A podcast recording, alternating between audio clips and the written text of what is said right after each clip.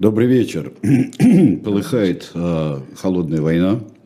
Э, сегодня «Лебедь, рак и щука 2». Мы продолжаем эту тему, в какие разные стороны союзники э, тянут мир и Европу, и как они себе все это представляют. Елизавета Листова, добрый вечер. Добрый вечер. И Сергей Бунтман. А, так что мы здесь. Краткое содержание предыдущей э, серии. Дело в том, что э, все боятся друг друга, сепаратного мира. Да. Аж с 43 -го года. Да, начнем да, с того, что мы давеча отпрыгнули немножечко да. назад из холодной в горячую, чтобы понять, что в горячей породило холодную что в частности, mm-hmm. скажем так, да, потому что все не, не осмыслить и не рассказать. Да, это боязнь сепаратного мира с обеих сторон.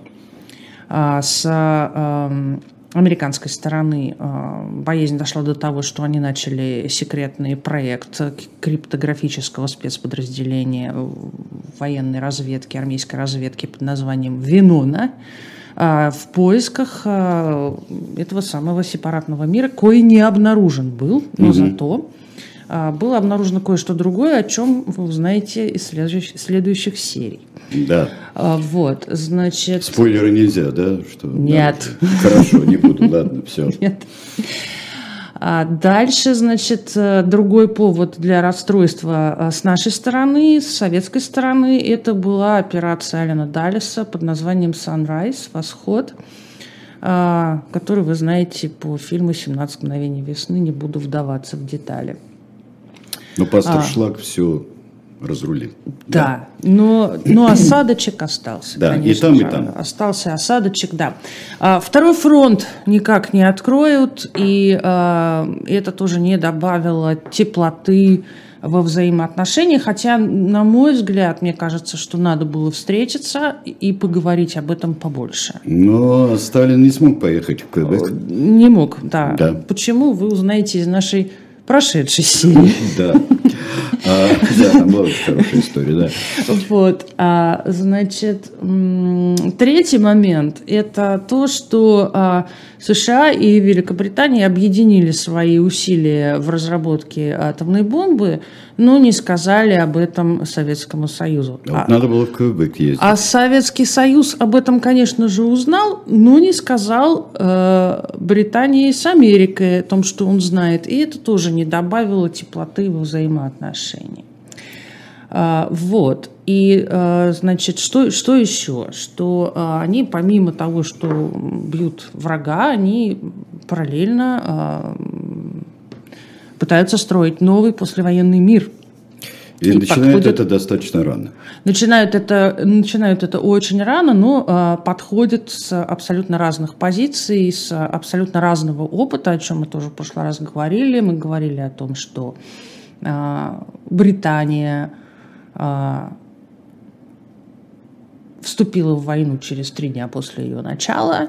А, значит, странная война, эта странная война продолжалась несколько месяцев, 8, да, 9. Ну да, до весны, до весны 40-го да, года. вот, то есть это война, в которой, по сути, ничего не происходило, и после, э, кроме того, что э, гитлеровцы захватывали страну за страной в Европе, наконец капитулировала Франция, Британия осталась в одиночестве в Европе, противостоящая э, Германии. И Черчилль объявил о битве за Британию за три недели до ее начала. А Сталин, наоборот, имел договор, с, договор о ненападении с Германией, но вместо этого получил 22 июня.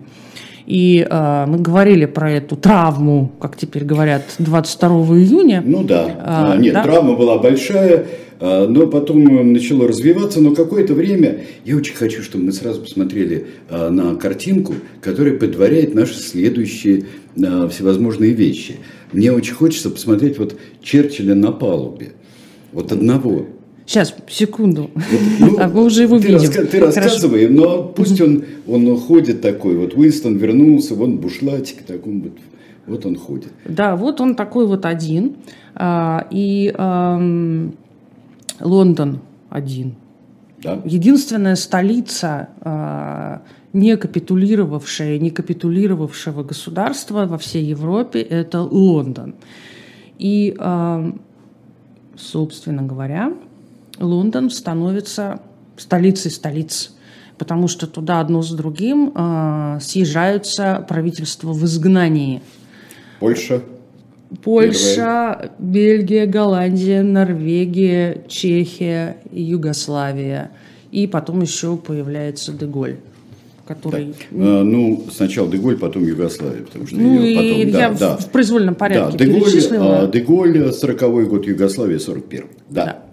Вот, и а, немедленно а, начинается а, формирование некоего союза, да, а, коалиции Объединенных Наций, а, антигитлеровской, да, то есть все эти правительства, они составляют как бы еще такое вот, еще и общее правительство. И уже 12 июня 1941 года, а, значит, а, конференция во дворце Сент-Джеймс, а, которая заканчивается там участвуют, значит, собственно, все эти самые правительства, 8 штук.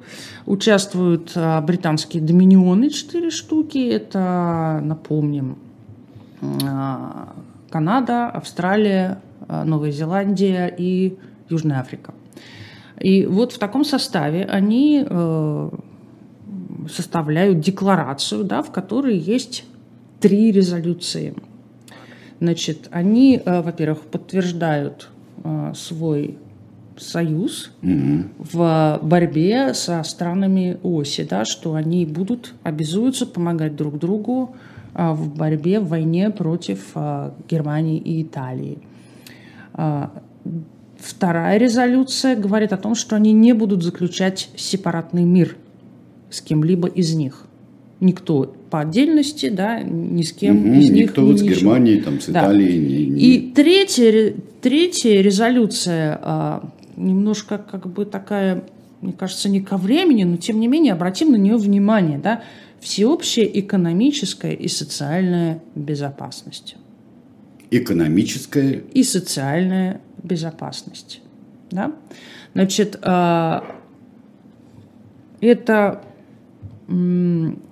из известных нам, да, это первое такое заявление, когда а, начинают задумываться а, эти самые правительства да, о послевоенном мироустройстве. Да, которое Это происходит, еще не завтра, да. Которое совсем не завтра, 12 июня. Угу. 12 июня 41 года. Да?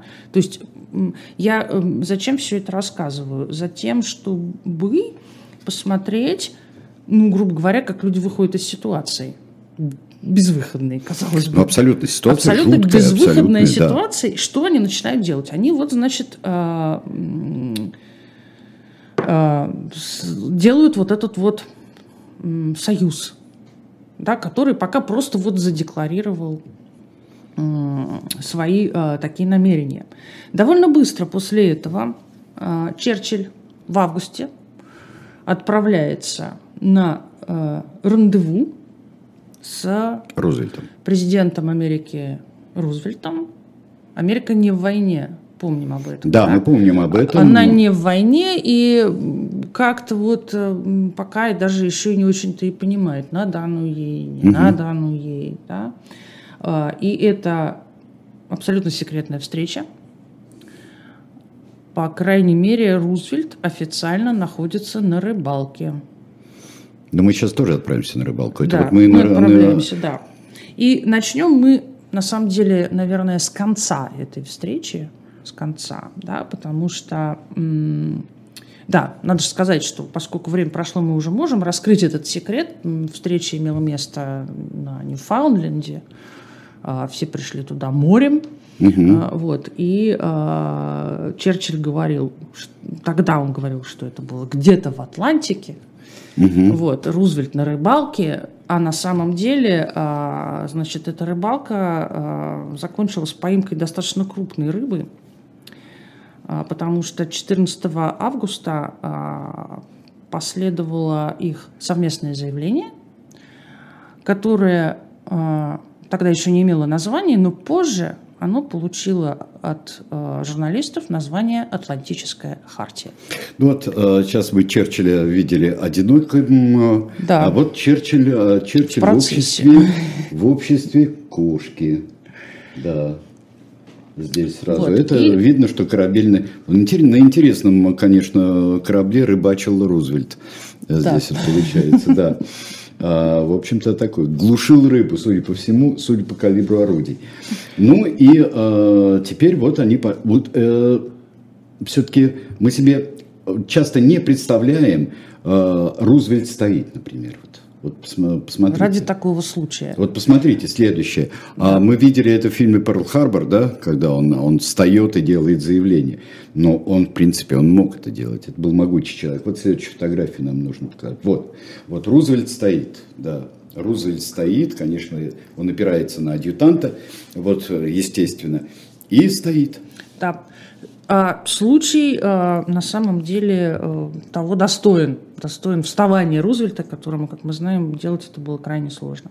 Итак, а, документ, который они составили, не подписали, обращаю внимание, да, потому что на самом деле это даже, ну, как сказать, не документ в юридическом смысле, это скорее такая декларация о намерениях, называется она, впоследствии была названа Атлантической хартией, имела она 8 пунктов. Значит, Соединенные Штаты и Соединенное Королевство не будут искать территориальных завоеваний. Имеется в виду война, угу. идущая, да. Все территориальные изменения делаются в соответствии с волей заинтересованных народов. Интересно. Второй пункт. Да, да. любопытно. Угу. да, да, да. Это любопытно. Третий еще интереснее. Все народы имеют право на самоопределение. А, Дальше, значит, история пункта четвертого – это м, свободный доступ всех стран, великих и малых, к мировым рынкам и сырьевым ресурсам. Причем отдельно они оговариваются, что и победителю, и побежденному доступ на рынок будет предоставлен на равных условиях. То есть они вот с этой дискредитационной политикой Версаля завязывают да, вот, в зародыше. Вот все это, да, потому да, что потому она что и привела, она, она во многом привела, и привела да, да. к тому, что получили. Вот. Да. Значит, а, глобальное экономическое сотрудничество и повышение благосостояния. Мир, это шестое я уже читаю, мир свободный от нужды и страха, то есть взаимная безопасность. Седьмой пункт, очень странный, очень, свобода морей – Свобода морей. Свобода морей. Сейчас вернемся к этому. Да. И восьмой, последний – это разоружение стран-агрессоров и общее разоружение после войны.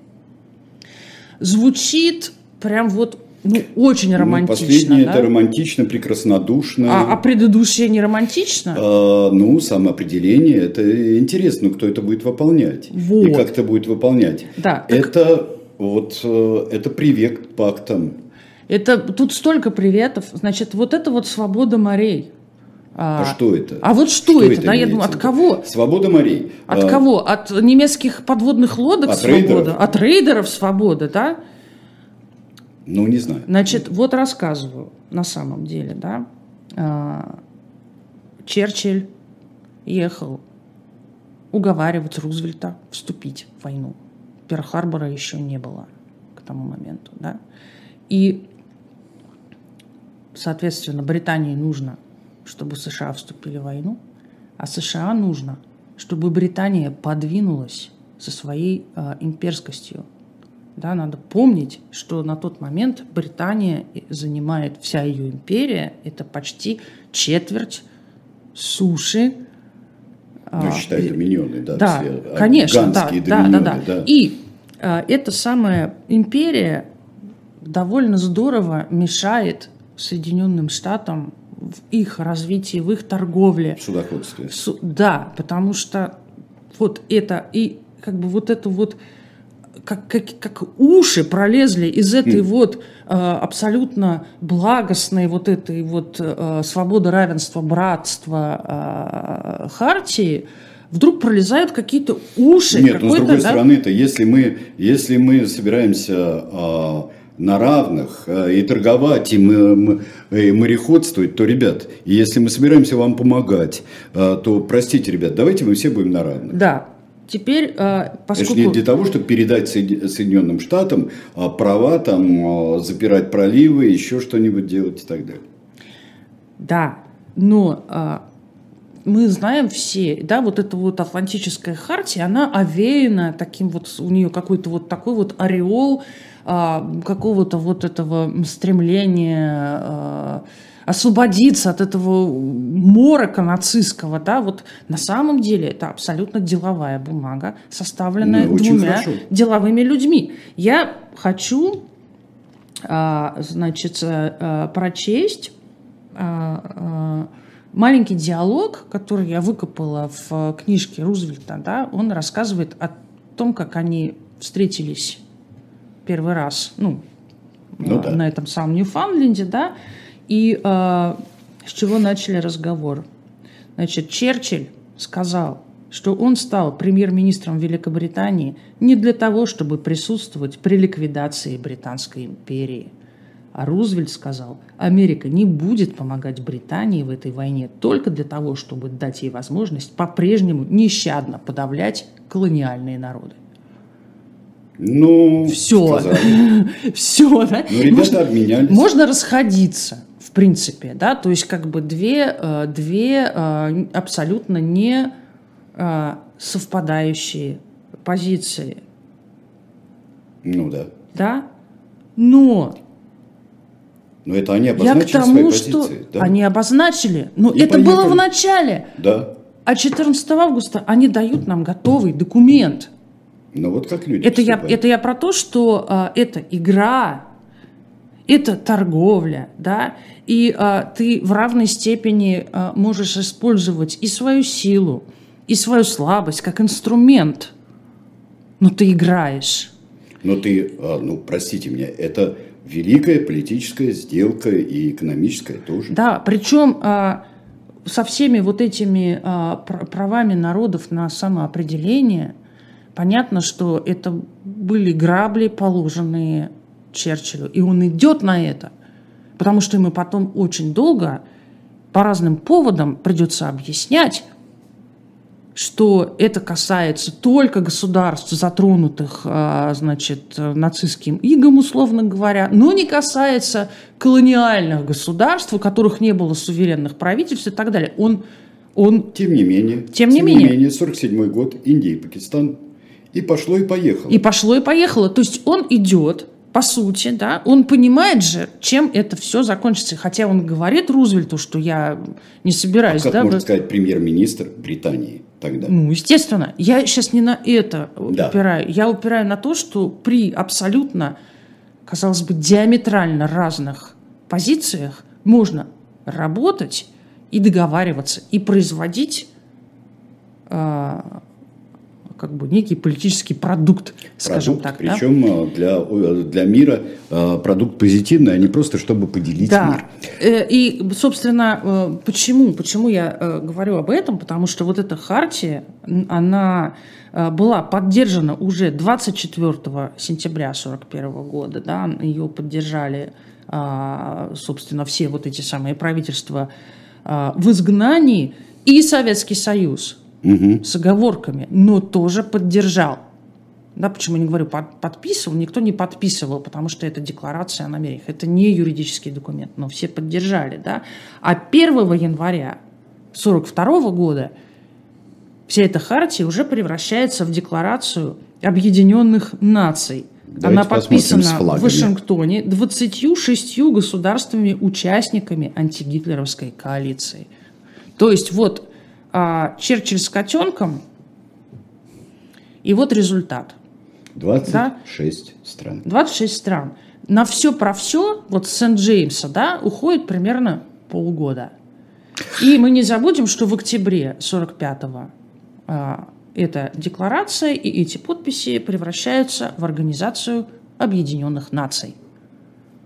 Да. Со всеми вот. его достоинствами да. и недостатками. Да, второй, ну, мы сейчас не будем говорить Нет, не будем. Да, про то, что, но в любом случае, а, вот, а, вот что происходит а, в Лондоне, да. В Лондоне, ну, как бы идет из Лондона, из всех вот этих самых правительств в изгнании, у которых тоже у каждого наверняка были свои резоны. и свои интересы.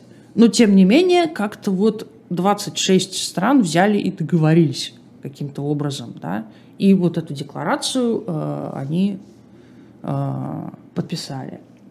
Верно. Вот. А... Теперь переезжаем в Москву. Давайте. Ноябрь 41-го.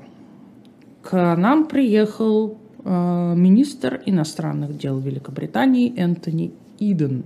Да, произвело очень большое впечатление на да, всех. Приехал Давайте он, посмотрим значит, заснеженного 16 Идена. декабря 41 года. Нет, ну, это не 16 там что-то, какие-то, да, вот он в центре. Ой, какие замечательные прекрасный. молодость с молнией. Ну вот, я, здесь. кстати, я не знаю, это местного или, или это сам. Ну, не суть важно. В, не общем, важно, да. в общем, да, очень красивая фотография.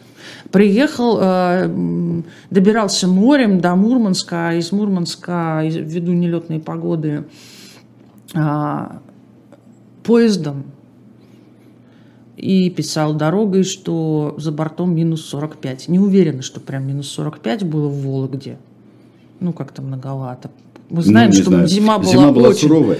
Да, но, но, можно но, посмотреть. Да. Значит, а, дальше я просто почитаю вам а, кусочки из его книги, которым он описывает первую встречу с, со Сталином. А, первая встреча со Сталином в 7 вечера и почти до 11. На завершающей стадии принесли чай с пирожными, которые никого не заинтересовали, кроме нашего посла. Примерно через полчаса последовал коньяк и закушка, написано латиницей «закушка», а также шампанское, под которое было сказано много тостов – все очень дружественно. Сталин тихий диктатор по манере, никаких криков, жестикуляций. Невозможно догадаться, о чем он говорит, даже о самом предмете, пока не переведут. Майский хороший переводчик. Крипс, наш посол, все досконально записал. Лег поздно. Это фрагмент его дневника. дневника. Дальше он э, рассказывает в подробностях. На этой первой встрече Сталин дал мне проекты двух небольших договоров – один о военном союзе, другой о совместных действиях по решению послевоенных проблем Европы и предотвращении новой агрессии Германии. Оба этих договора подлежали публикации, но у второго должен был быть, внимание, секретный протокол, относящийся к вопросу европейских границ. А, Сталинские предложения для этого протокола разбили наши лондонские надежды на то, что дискуссию о границах можно будет свести к общим принципам Атлантической хартии. Русские взгляды на вопрос были уже четко определены. И они мало изменились за последующие три года, поскольку их цель была обеспечить себе физические гарантии будущей безопасности страны. Физические, Физические гарантии. Я напомню еще раз, это 16 декабря 1941 года. Фронт у нас где-то в районе Ельни в этот момент. Ну да, Километров... только началось только контрнаступление да, 6 числа. Да. Ну, то да. есть это где-то 350-400 ну, километров а, а, от Москвы. То есть можно доехать, что, кстати говоря, Иден и сделал. Он же ездил в Клин посмотреть, да, Значит, дальше. Предложение Сталина, собственно, который, о которых пишет Иден. Сталин предлагал передвинуть границы Польши западнее за счет территории Германии. Советский Союз вернется к границам 1941 года с Финляндией и Румынией и снова заберет прибалтийские государства. Советско-польская граница пройдет по линии Керзона. Я объяснил, что не могу согласиться на секретный протокол, пока не проконсультируюсь со своим кабинетом министров. Предложил, прежде чем обсуждать военные э, вопросы, прояснить политические и не попробовать ли нам совместить два наших документа в один. Сталин. Мне кажется, ваш документ вроде декларации, а наши два – соглашения. Декларация для меня как алгебра, а соглашение как прикладная арифметика. Не хочу принижать алгебру, но предпочту арифметику. И думаю, что в нынешних обстоятельствах, когда Гитлер хвастается на весь мир всеми договорами, которые он умудрился заключить, будет разумнее иметь договоры между двумя странами как раз в той форме, в какой мы их и составили. Сталин еще два раза, по, ну, судя по Идену, он еще два раза переспрашивал у Идена и про секретный протокол, и про границы, и Иден каждый раз отвечал, что у него нет полномочий. А, на подписание есть он не отказал. Часто говорят, что вот он отказался подписывать.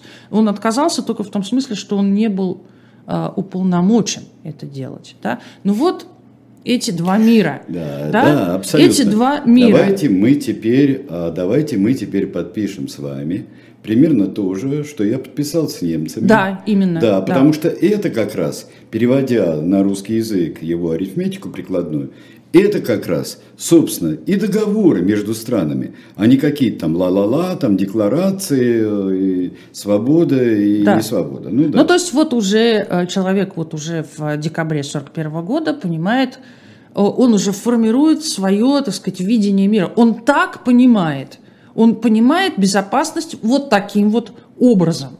Да, мы еще вернемся. К да, этому. к этому мы вернемся. Конечно. Значит, просто, да, вот ну, что называется, почувствуйте разницу. Mm-hmm. Две разные системы. Я не даю оценок, внимания. Я не хочу говорить, что вот эти молодцы, а эти не молодцы. Да можете просто, оправдываться, просто все, два, все видно, два, каждый может два, делать два. Вот, как да. бы, вот, да, люди по-разному да. подходят к вопросу, при, при том, что они союзники, да.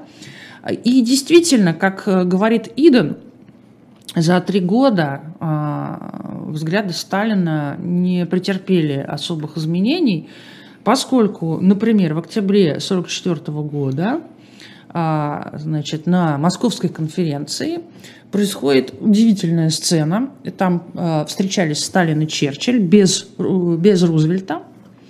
А, сцена эта имеет название «Процентное соглашение». Теперь я почитаю вам Черчилля. Так. Я заявил, давайте урегулируем наши дела на Балканах. Ваши армии находятся в Румынии и Болгарии. У нас там интересы, миссии, агенты. Не будем ссориться из-за пустяков. Что касается Англии и России, согласны, согласны ли вы на то, чтобы занимать преобладающее положение на 90% в Румынии, на то, чтобы мы занимали также преобладающее положение на 90% в Греции и пополам в Югославии? Пока это переводилось, я взял пол листа бумаги и написал. А мы посмотрим, что а он мы посмотрим, написал. что он написал. Да, что он написал. Вот сейчас. Вот. Вот. вот. Можете Курица, разглядывать, курица там видно. Лапою. Ну, да, там 90 на 10. Румыния, Румыния, русские. Греция, да. 90 на 10 тоже, да. А, ну да, да, получается, Венгрия 50 на 50. Ну да. Болгария, Болгария 75 да. на 25. Ну, Продолжаем да, Черчилля. Да. Я передал этот листок Сталину, который к этому времени уже выслушал перевод. Наступила небольшая пауза, затем он взял карандаш и, поставив на листке галку, видим галку. Вон она, синяя, синяя галка. да? Знаменитая, да. Вернул его мне. Я сказал, не покажется ли несколько циничным, что мы решили эти вопросы, имеющие жизненно важное значение для миллионов людей, как бы экспромтом. Давайте сожжем эту бумажку. Нет, сказал Сталин, оставьте ее себе. И, в общем, понятно, что никаких процентов, но а, по всей вероятности союзники, когда советская сторона говорила про то, что им нужны дружественные государства, тоже не до конца могли понять, что имеется в виду под дружественными так государствами. же, как и вот эта физическая безопасность э, знаменитая, на, которую сейчас лбом натолкнулись у нас э, наши зрители, Угу. Вот.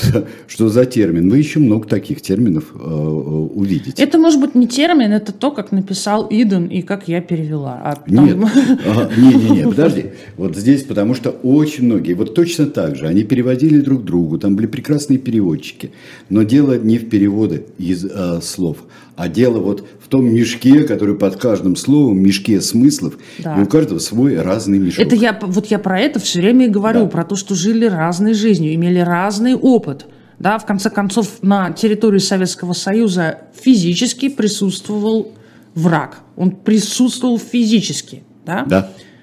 В отличие от Британии и в отличие от Соединенных Штатов. Да, да пока а, так, да.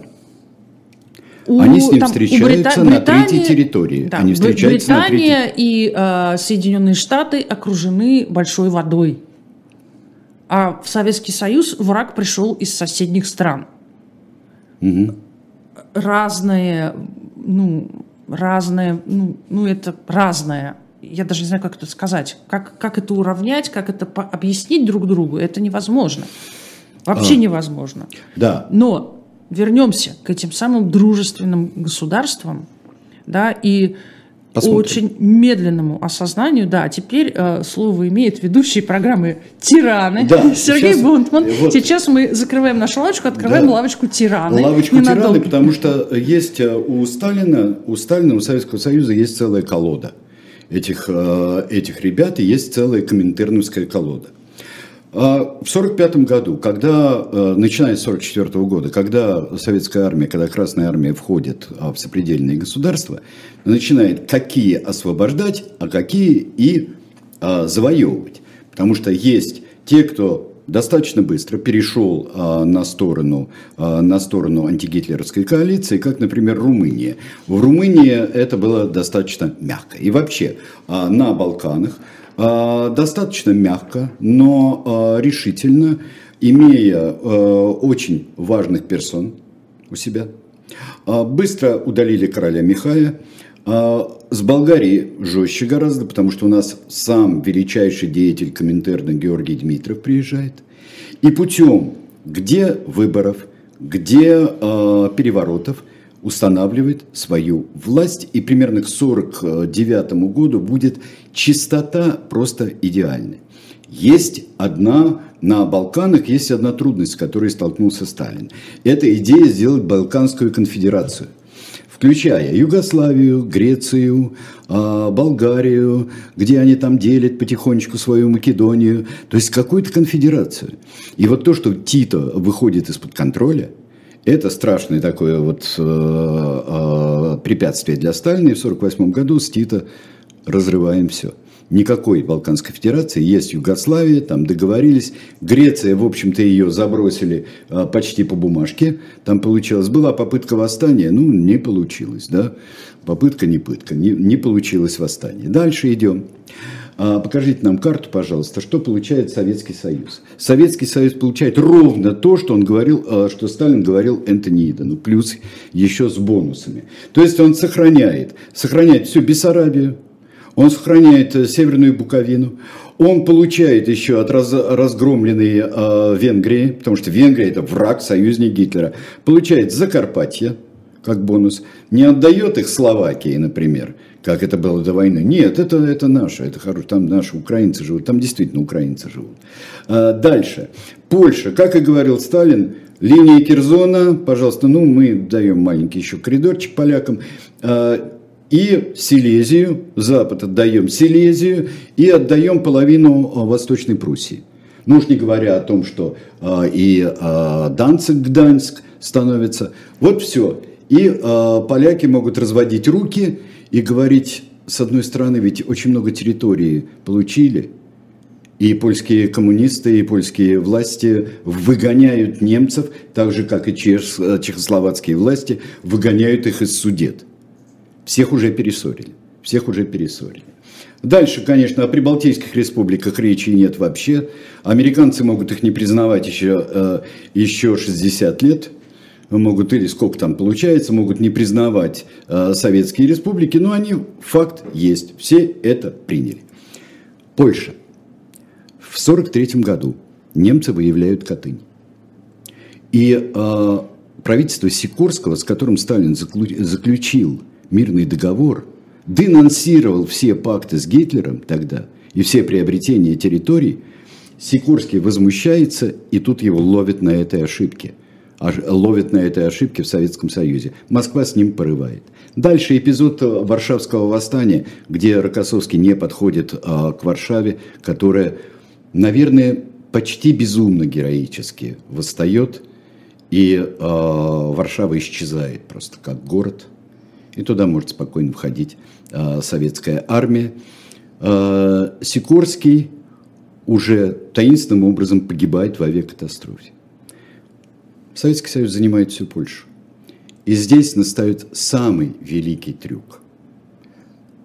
Армия Краева, национальная армия, армия Краева действительно попадается в ту же ловушку и ту же э, провокацию. Армия Краева начинает бить тылы советской армии. И это предъявляет. Но мы такие хорошие, все равно мы приглашаем 16 человек из того же Лондона – всех руководителей приглашаем. Давайте будет круглый стол. Круглый стол тут же превратился в квадратный стол следователя их увезли в Москву, пообещали союзникам, что а, приговоры будут не суровые. Они действительно были не суровые. Ну, кто умер в тюрьме, кто как-то все. И они выключены уже из политической жизни. Все, последнее. Весь вот за этим железным занавесом, вот кривенькая вот эта красненькая штучка, это вот тот самый железный занавес. За этим железным занавесом все чисто, все нормально. И стараются сами коммунисты этих стран, такие как кошмарные ракоши, жуткий Берут и э, ГДРовские все осознавшие немцы. Все, я все сказал, вот это заняло некоторое время, но теперь мы э, а, Варшава столица Польши, это ясно совершенно, да. А, да, очень хорошо, да. Волга впадает в Каспийское море. Да, Волга впадает в Каспийское море. Что я глупость какую-то сказал? Итак, Э, мы имеем, что имеем, там, коммунистические правительства. Да, это, наверное, а, там же э, история была в чем? В том, что договорились, что вроде бы остаются все войска стоять э, по, после капитуляции Германии, там, где они стоят, для того, чтобы обеспечить справедливые и самостоятельные выборы в каждой освобожденной стране. Да? Но те страны, о которых ты говорил, таковых выборов не имели, это для краткости.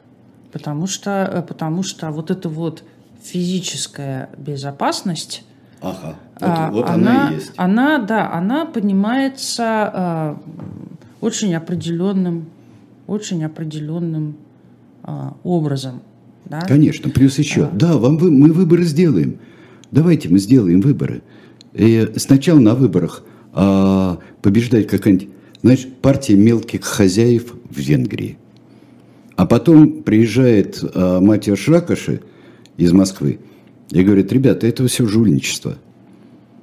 Выборы должны быть не такими. И побеждают коммунисты. Еще э, там более миллиона человек лишено э, права голоса и пассивное право, то есть выбираться лишены. То есть в каждой стране это нормально существует. Например, в Словакии не победили коммунисты, ну ничего. А потом Бенушу указали, что про него много чего будет известно, бывшему президенту Чехословакии. Ну и он вместе со своей партией сказал, я пойду куда-нибудь в тенек. И быстро умер. То есть есть э, очень такое, а здесь и выборы тебе, ну, как в Латвии, Литве и Эстонии в 1940 году. Вот примерно те же образцы. Ну да. Ну и в результате Э, посмотрев на все на это, а у нас же война-то еще не так, чтобы закончилась, у нас же еще Япония. И, как мы помним, а, Советский Союз обещал вступить в эту войну а, через три месяца после того, как капитулирует Германия. Но вот эти все а, странности, о которых, о которых и ты сейчас говорил, о которых мы давным уже давно, можно сказать, полторы mm. программы назад читали в докладе Элси, yeah. а, они а, как-то а, как-то оставили, как-то э, оставили союзников без желания э, приглашать Советский Союз еще и в Азию. Так они, по тем крайней не мере... Менее, тем не менее, Потсдам пол Кореи дал Советскому Союзу. Да, но имеется в виду, что а, а, а, возник определенный вопрос по поводу установления разнообразных там порядков и режимов. Да? То есть вот это я сейчас рассказываю как бы точку зрения Америки, потому что мы подходим к тому, что Америка применяет атомную бомбу. Да? А, и как они это объясняют, да? То есть они, конечно, безусловно, хотели а, побыстрее закончить войну с Японией. Но вторым мотивом применения этой бомбы было поведение а, советских руководителей в Европе. То есть они хотели, и, как мы знаем, бомба была... Это вот за что купила, да? Во всяком ну, случае, а, Советский себе. Союз да. объявляет войну Японии 8 августа, в день бомбардировки уже Нагасаки. Перед да. днем, перед, 6-9 там ну, было, да. Да, ну да, между это? Хиросимой да, и то есть, как бы сначала была Хиросима, а потом ну, Советский угу. Союз вступает в войну. Это уже поздно. Угу. Вот такая вот мне а, попалась а, я понимаю, что это может быть, конечно, какие-то оговорки а, и отговорки. Да? Мы сейчас не будем говорить, конечно же, ну, потому что все понятно, нет, не будем говорить нет, о есть... моральном, так сказать, эффекте применения этой бомбы. Да? Но применение это было. было. А то, что касается такого почти железного, полужелезного занавеса в, э, в Азии, это то, что было на Потсдамской конференции, было сказано, что Сахалин будет ваш, Сахалин будет ваш полностью, и э, что а, пол Кореи будет оккупирована, Северная Корея будет оккупирована советскими войсками. До 38-й параллель. 38-я параллель, вот это замечательное, как мы про Ким тут говорили, 38-я параллель – это Потсдамская конференция. То есть все мы друг перед другом все выполнили. Тем не менее, получаются тут интересные вещи, которые особенно в Европе э, делается. Да. Вот, э, К да. чему я все К тому, что, да. К тому, что. Показывали, а... конечно, Советский Союз пальцем, бомбой-то. Естественно. Конечно. То да. есть это было с оглядкой э, сделано на Советский Союз. И мы знаем, что, собственно говоря, Сталин был в курсе э, существования этой бомбы, он был и в курсе ее а, и в курсе того, что она испытана. И когда Труман ему, собственно, сообщил об этом новом оружии, он большого удивления не продемонстрировал, но он был в шоке от применения, потому что одно дело испытание, другое дело применение. Да? Все становится серьезным. Все становится совершенно серьезным. И а, здесь что важно? помимо, я сейчас просто даже не касаюсь моральных аспектов, это, ну, понятно, да, все. А для нас что важно? Для нас важно, что применение, наличие и как бы работоспособность этого оружия нового, она, по идее, как бы к чертям сносит всю эту концепцию физической безопасности – которую выстраивает Сталин. Если только угу. все это было сделано, вот эта вот подушка безопасности, которую он сделал на Западе, имея в виду, что оттуда уже к нам приходили, и мы больше не хотим, да, если только это действительно была подушка безопасности, а не что-то другое. Я не берусь говорить, что. Ну, ну раз если взяли, то мы сохраняем. Значит, если Я это... мыслю по-простому, так как... Э, Но как бы нужно, по идее, нужно в принципе пересматривать концепцию безопасности всю целиком, Потому что, потому что Соединенные Штаты, если мы считаем их теперь своим противником, они не зависят теперь уже ни от каких разворачиваний, никаких армий, ни в каких там полях и где бы то ни было.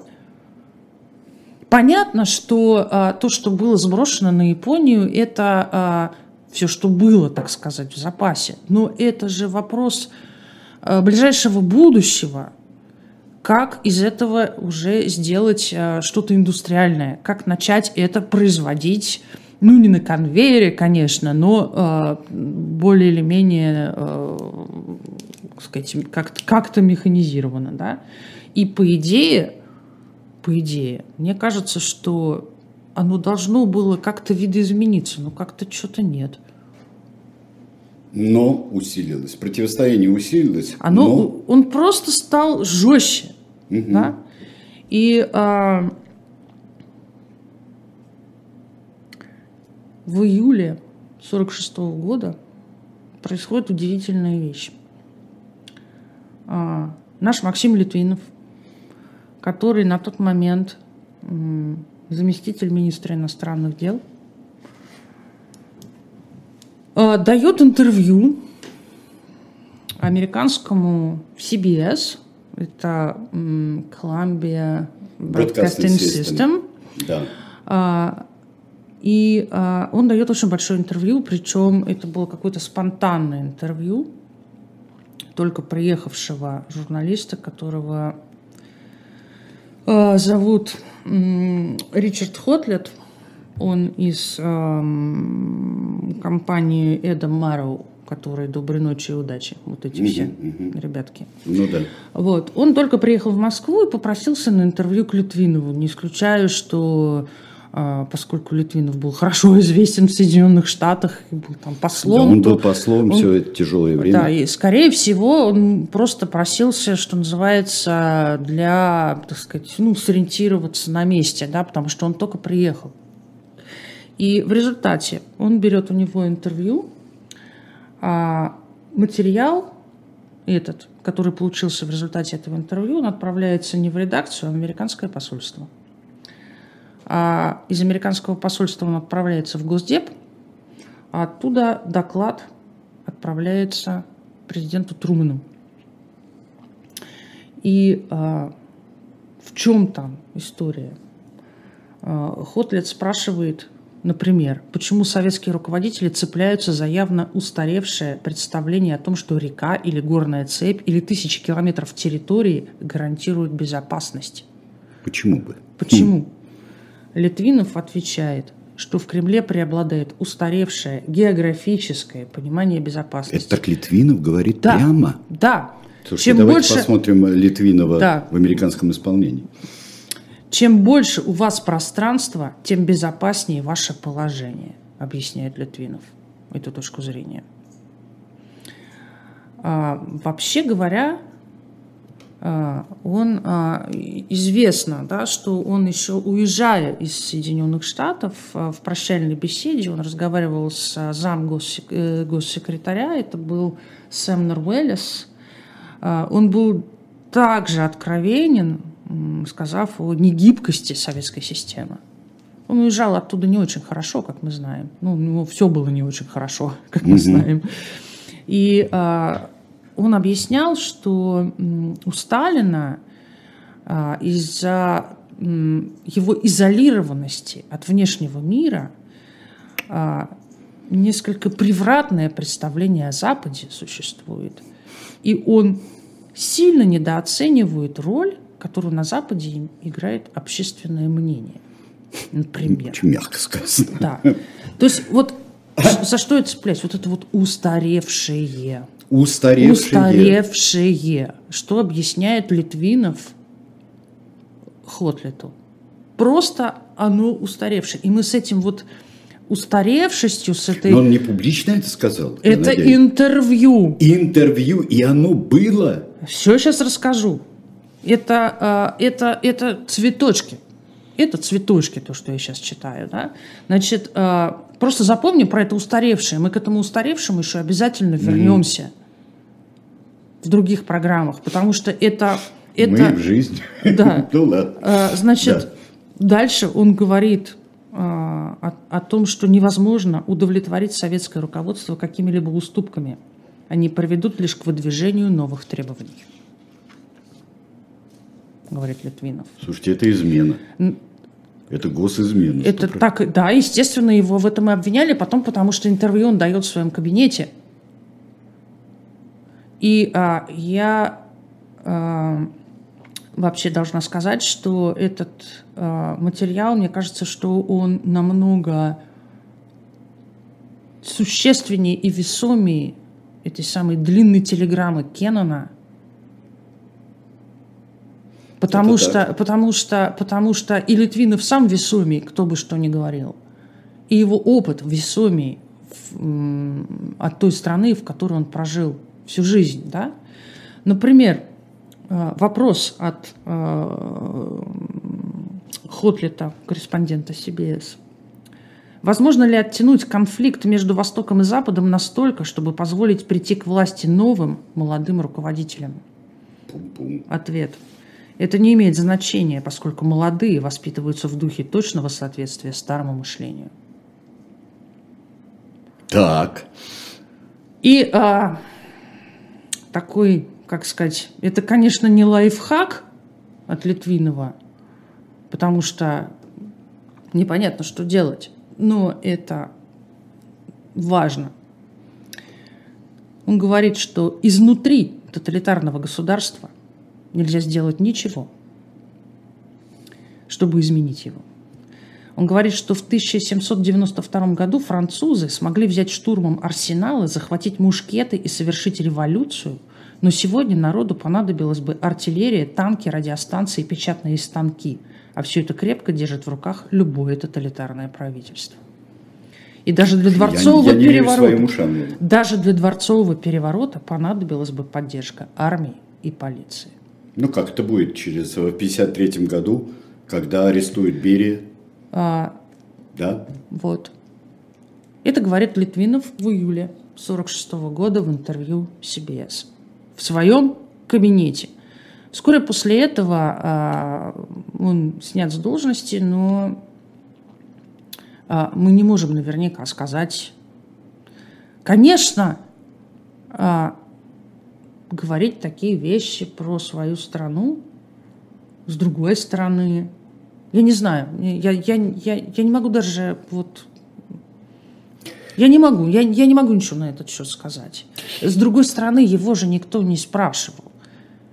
А жить ему осталось, э, ну, про то, конечно, никто не знает в тот момент, но он умер 31 декабря 51 года, а это 46-й. Ну да. И это что-то вроде какого-то... А, ну, я не могу сказать, что это завещание. Но ну, это вполне завещание. Что-то такое, да. А, во всяком случае, а, отчет Трумана, не смейся только, пожалуйста, он был отчет, который этого интервью по результатам, ну, выжимка из этого mm-hmm. интервью, предоставленная Труману, была им положена в сейф, куда через а, пару-тройку месяцев ляжет доклад ELC, то есть мы практически уже знаем содержание сейфа Трумана на 1946 год. Ну, какой-то большой. И, У мужика и, и из Миссури очень большой сейф какой-то. Ну, да. И там, в общем-то... И там просто одно к одному ну и все. Что касается интервью. Да. Что касается интервью. А, оно было опубликовано американцами а, сразу после смерти Литвинова, по-моему, в пяти выпусках газеты, не помню какой. Оно подлинное все-таки?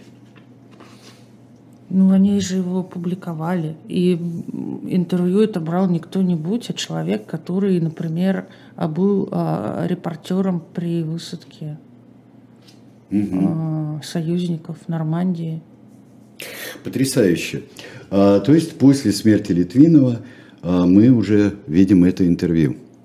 Мы можем его читать. Да, это но характеристика, которую дает Литвинов, потому что Литвинов – это один из самых, это самый выдающийся а, руководитель внешнеполитического ведомства за все советские годы, а может быть и больше даже.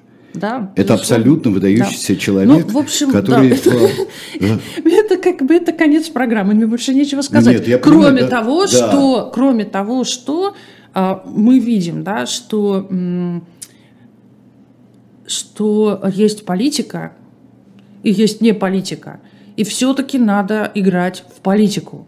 Да? Как в футболе надо играть в мяч, так здесь надо играть. Играть надо играть. Да? И вот одни играли, а, а другие стояли, стояли на воротах. Периодически били по ногам. А, вот, а, вот и поэтому, собственно, да, что там, очевидно, на одном поле одновременно велось две разных игры, мы получили в конечном итоге то, что мы получили на следующие 50 лет. Почему не опубликовали сразу после получения? Я думаю, что они Потому понимали. что они понимали, потому что, потому что они а, даже и в докладе а, Труману пишут, что надо относиться с осторожностью а, к этому тексту. И заканчивается этот же самый отчет тем, что они говорят, что степень откровенности этого интервью э, новоприбывшему корреспонденту является ошеломительной. Amazing. Да. Ну что ж, все. Э, мы уже э, в следующий раз мы перейдем к нашим гораздо более серьезным действиям. Это все очень серьезно, но гораздо более скандальным действиям мы перейдем, которые будут продолжением холодной войны. Спасибо всем, кто нас смотрел. И а, мы сейчас объявляем, что, конечно, в 21 час будет статус с Екатериной Шульман и Максимом Курниковым. А, ну вот Екатерину Шульман российской власти зачем считают иностранным агентом. Ну вот на этом и все. Закончится сегодняшняя программа на обоих каналах. Спасибо. Всего доброго. Спасибо. До свидания.